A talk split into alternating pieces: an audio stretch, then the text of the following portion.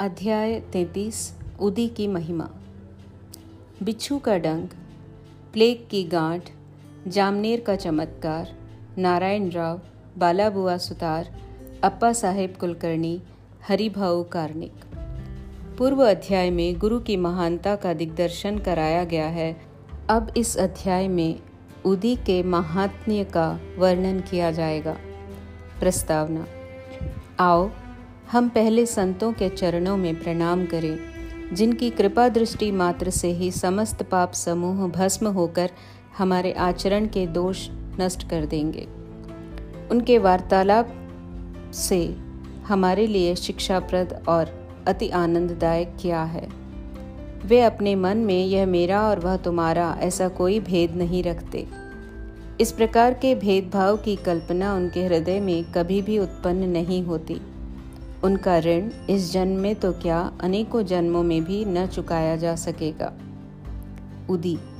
यह सर्वविदित है कि बाबा सबसे दक्षिणा लिया करते थे तथा उन धन राशि में से दान करने के पश्चात जो कुछ भी शेष बचता उससे वे ईंधन मोल लेकर सदैव धूनी प्रज्वलित रखते थे। इसी धूनी की भस्म उदी कहलाती है। भक्तों ने शिरडी से प्रस्थान करते समय यह भस्म मुक्त हस्त से उन सभी को वितरित कर दी जाती थी। इस उदी से बाबा हमें क्या शिक्षा देते हैं? उदी वितरण कर बाबा हमें शिक्षा देते हैं कि इस अंगारे के समान गोचर होने वाले ब्रह्मांड का प्रतिबिंब भस्म के ही समान है। हमारा तन भी ईंधन सदृश ही है, अर्थात पंचभूतादि से निर्मित है, जो कि सांसारिक भोगादि के उपरांत विनाश को प्राप्त होकर भस्म के रूप में परिणत हो जाएगा। भक्तों को इस बात की स्मृति दिलाने हेतु ही कि अंत में यह देह भस्म सदृश होने वाली है, बाबा उदी वितरण किया करते थे। बाबा इस उदी के द्वारा एक और शिक्षा भी प्रदान करते हैं कि इस संसार में ब्रह्म ही सत्य और जगत मिथ्या है। इस संसार में वस्तुतः कोई किसी का पिता, पुत्र अथवा स्त्री नहीं है। हम जगत में अकेले ही आए हैं और अकेले ही जाएंगे। पूर्व में यह देखने में आ चुका है और अभी भी अनुभव किया जा रहा है कि इस उदी ने अनेक शारीरिक और मानसिक रोगियों को स्वास्थ्य प्रदान किया है। यथार्थ में बाबा तो भक्तों को दक्षिणा और उदी द्वारा सत्य और असत्य में विवेक तथा असत्य के त्याग का सिद्धांत समझाना चाहते थे। इस उदी से वैराग्य और दक्षिणा से त्याग की शिक्षा मिलती है। इन दोनों के अभाव में इस माया रूपी भवसागर को पार करना कठिन है, इसलिए बाबा दूसरे के भोग स्वयं भोग कर दक्षिणा स्वीकार कर लिया करते थे। जब भक्तगण विदा लेते तब वे प्रसाद के रूप में उदी देकर और कुछ उनके मस्तक पर लगाकर अपना वरद हस्त उनके मस्तक पर रखते थे। जब बाबा प्रसन्नचित्त होते तब वे प्रेम पूर्वक गीत गाया करते थे। ऐसा ही एक भजन उदी के संबंध में भी है। भजन के बोल हैं: रमते राम आओ जी उदियों की गोनियां लाओ जी लाओ जी। बाबा यह शुद्ध और मधुर स्वर में गाते थे।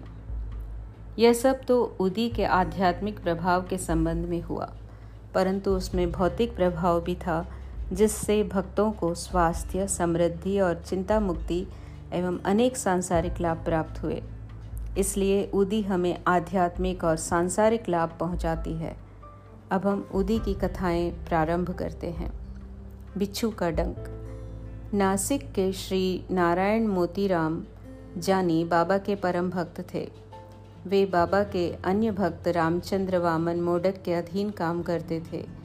एक बार वे अपनी माता के साथ शिरडी गए तथा बाबा के दर्शन का लाभ उठाया। तब बाबा ने उनकी माँ से कहा कि अब तुम्हारे पुत्र को नौकरी छोड़कर स्वतंत्र व्यवसाय करना चाहिए। कुछ दिनों में बाबा के वचन सत्य निकले। नारायण जानी ने नौकरी छोड़कर एक उपाहार गृह आनंद आश्रम चलाना आरंभ कर दिया, जो अच्छी तरह चलने लगा।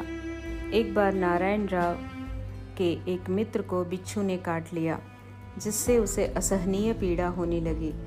ऐसे प्रसंगों में उदी तो रामबाण प्रसिद्ध ही है। काटने के स्थान पर केवल उसे लगा तो ही देना है। नारायण ने उदी खोजी परंतु कहीं न मिल सकी। उन्होंने बाबा के चित्र के समक्ष खड़े होकर उनसे सहायता की प्रार्थना की और उनका नाम लेते हुए उनके चित्र के सम्मुख जलती हुई अगरबत्ती में से एक चुटकी भस्म बाबा की उदी मानकर बिच्छू के डंक के स्थान पर लगा दिया। वहाँ से उनका हाथ हटाते ही पीड़ा तुरंत मिट गई और दोनों अति प्रसन्न होकर चले गए। प्लेग की गांठ। एक समय एक भक्त बांद्रा में था। उसे वहाँ पता चला कि उसकी लड़की जो दूसरे स्थान पर है प्लेगग्रस्त है और उसे गिल्टी निकल आई है। उनके पास उस समय उदी नहीं थी, इसलिए उन्होंने नाना चांदोरकर के पास उदी भेजने के लिए सूचना भेजी। नाना साहब ठाणा रेलवे स्टेशन के समीप रास्ते में ही थे। जब उनके पास यह सूचना पहुंची, वे अपनी पत्नी सहित कल्याण जा रहे थे। उनके पास भी उस समय उदी नहीं थी, इसलिए उन्होंने सड़क पर से कुछ धूल उठाई और श्री साईं बाबा का ध्यान कर उनसे सहायता की प्रार्थना की तथा उस धूल को अपनी पत्नी के मस्तक पर लगा दिया। वह भक्त खड़े खड़े यह सब नाटक देख रहा था। जब वह घर लौटा तो उसे जानकर अति आश्चर्य हुआ, हर्ष हुआ कि जिस समय से नाना साहब ने ठाणे रेलवे स्टेशन के पास बाबा से सहायता करने की प्रार्थना की, तभी से उनकी लड़की की स्थिति में पर्याप्त सुधार हो चला था, जो गत 3 दिनों से पीड़ित थी। जामनेर के विलक्षण चमत्कार। सन 1904 और 5 में नाना साहब चांदोरकर खानदेश जिले के जामनेर में मामलतदार थे। जामनेर शिरडी से लगभग 100 मील की दूरी पर है। उनकी पुत्री मैनाताई गर्भावस्था में थी और प्रसव काल समीप ही था। उसकी स्थिति अति गंभीर थी। 2-3 दिनों से उसे प्रसव वेदना हो रही थी। नाना साहब ने भी सभी संभव प्रयत्न किए परंतु वे सब व्यर्थ सिद्ध हुए। तब उन्होंने बाबा का ध्यान किया और उनसे सहायता की प्रार्थना की। उस समय शिरडी में एक रामगीर बुआ, जिन्हें बापू गीर के नाम से पुकारा जाता है, अपने देश खानदेश को लौट रहे थे। बाबा ने उन्हें अपने समीप बुलाकर कहा कि तुम घर जाते समय थोड़ी देर के लिए जामनेर में उतरकर यह उदी और आरती श्री नाना साहब को दे देना। रामगीर बुआ बोले कि मेरे पास केवल 2 ही रुपए हैं, जो कठिनाई से जलगांव तक के किराए के लिए पर्याप्त होंगे।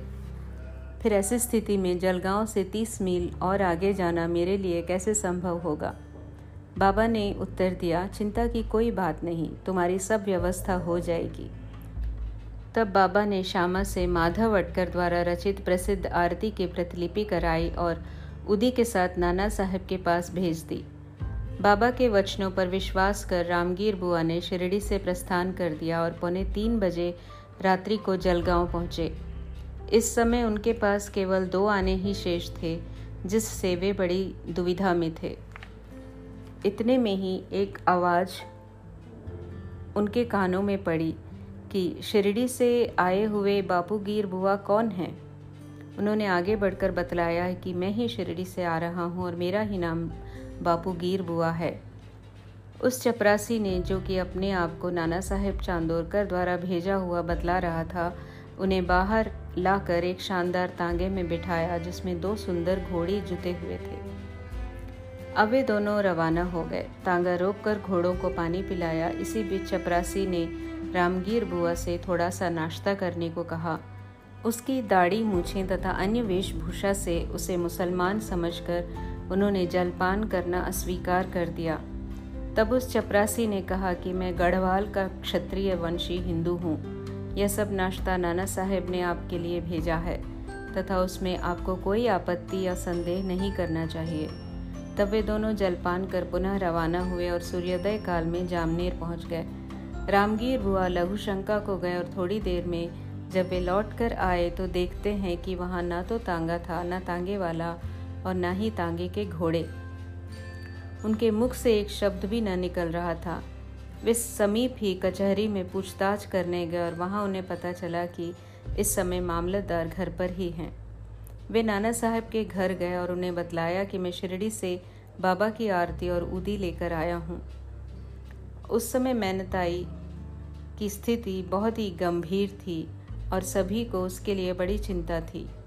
नाना साहब ने अपनी पत्नी को बुलाकर उदी को जल में मिलाकर अपनी लड़की को पिला देने को और आरती करने को कहा। उन्होंने सोचा कि बाबा की सहायता बड़ी सामयिक है। थोड़ी देर में ही समाचार प्राप्त हुआ कि प्रसव कुशलतापूर्वक होकर समस्त पीड़ा दूर हो गई है। जब रामगीर बुआ ने नाना साहब को चपरासी, तांगा और जलपान आदि रेलवे स्टेशन पर भेजने के लिए धन्यवाद दिया तो नाना साहब को यह सुनकर महान आश्चर्य हुआ और वे कहने लगे, मैंने न तो कोई तांगा, न चपरासी और न जलपान भेजा था और न ही मुझे शिरडी से आपके पधारने की कोई पूर्व सूचना थी।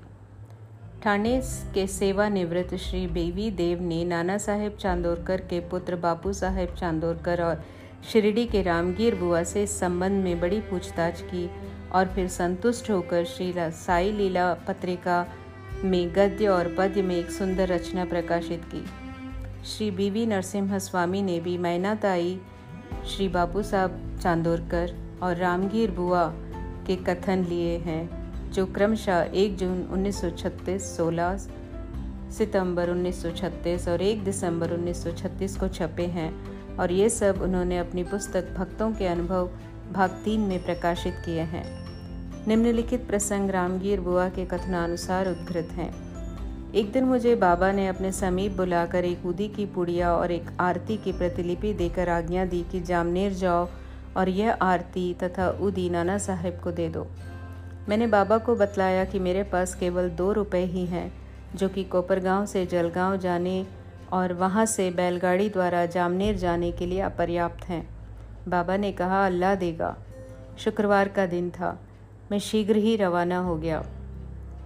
मैं मनवाड़ 6:30 बजे तक सायंकाल और जलगांव रात्रि को 2:45 पर पहुंचा। उस समय प्लेग निवारक आदेश जारी थे, जिससे मुझे असुविधा हुई और मैं सोच रहा था कि मैं कैसे जामनेर पहुंचूं। रात्रि को 3 बजे एक चपरासी आया, जो पैर में बूट पहने था, सिर पर पगड़ी बांधे व अन्य पोशाक भी पहने था। उसने मुझे तांगे में बैठा लिया और तांगा चल पड़ा। मैं उस समय भयभीत सा हो रहा था। मार्ग में भगूर के समीप मैंने जलपान किया। जब प्रातःकाल जामनेर पहुंचा, तब उसी समय मुझे लघुशंका करने की इच्छा हुई। जब मैं लौट कर आया, तब देखा कि वहां कुछ भी नहीं है। तांगा और तांगे वाले अदृश्य हैं। नारायण राव। भक्त नारायण राव को बाबा के दर्शनों का 3 बार सौभाग्य प्राप्त हुआ। सन 1918 में बाबा के महासमाधि लेने पर 3 वर्ष पश्चात वे शिरडी जाना चाहते थे, परंतु किसी कारणवश उनका जाना न हो सका। बाबा के समाधिस्थ होने के 1 वर्ष के भीतर ही वे रुग्ण हो गए। किसी भी उपचार से उन्हें लाभ न हुआ। तब उन्होंने 8 प्रहर बाबा का ध्यान करना प्रारंभ कर दिया। एक रात को उन्हें स्वप्न हुआ, बाबा एक गुफा में से आते हुए दिखाई पड़े और सांत्वना देकर कहने लगे, घबराओ नहीं, तुम्हें कल से आराम हो जाएगा और 1 सप्ताह में ही चलने फिरने लगोगे। ठीक उतने ही समय में नारायण राव स्वस्थ हो गए। अब यह प्रश्न विचारणीय है कि क्या बाबा देहधारी होने से जीवित कहलाते थे और क्या उन्होंने देह त्याग दी इसलिए मृत हो गए? नहीं, बाबा अमर हैं, क्योंकि वे जीवन और मृत्यु से परे हैं। एक बार भी अनन्य भाव से जो उनकी शरण में जाता है, वह कहीं भी हो, उसे वे सहायता पहुंचाते हैं।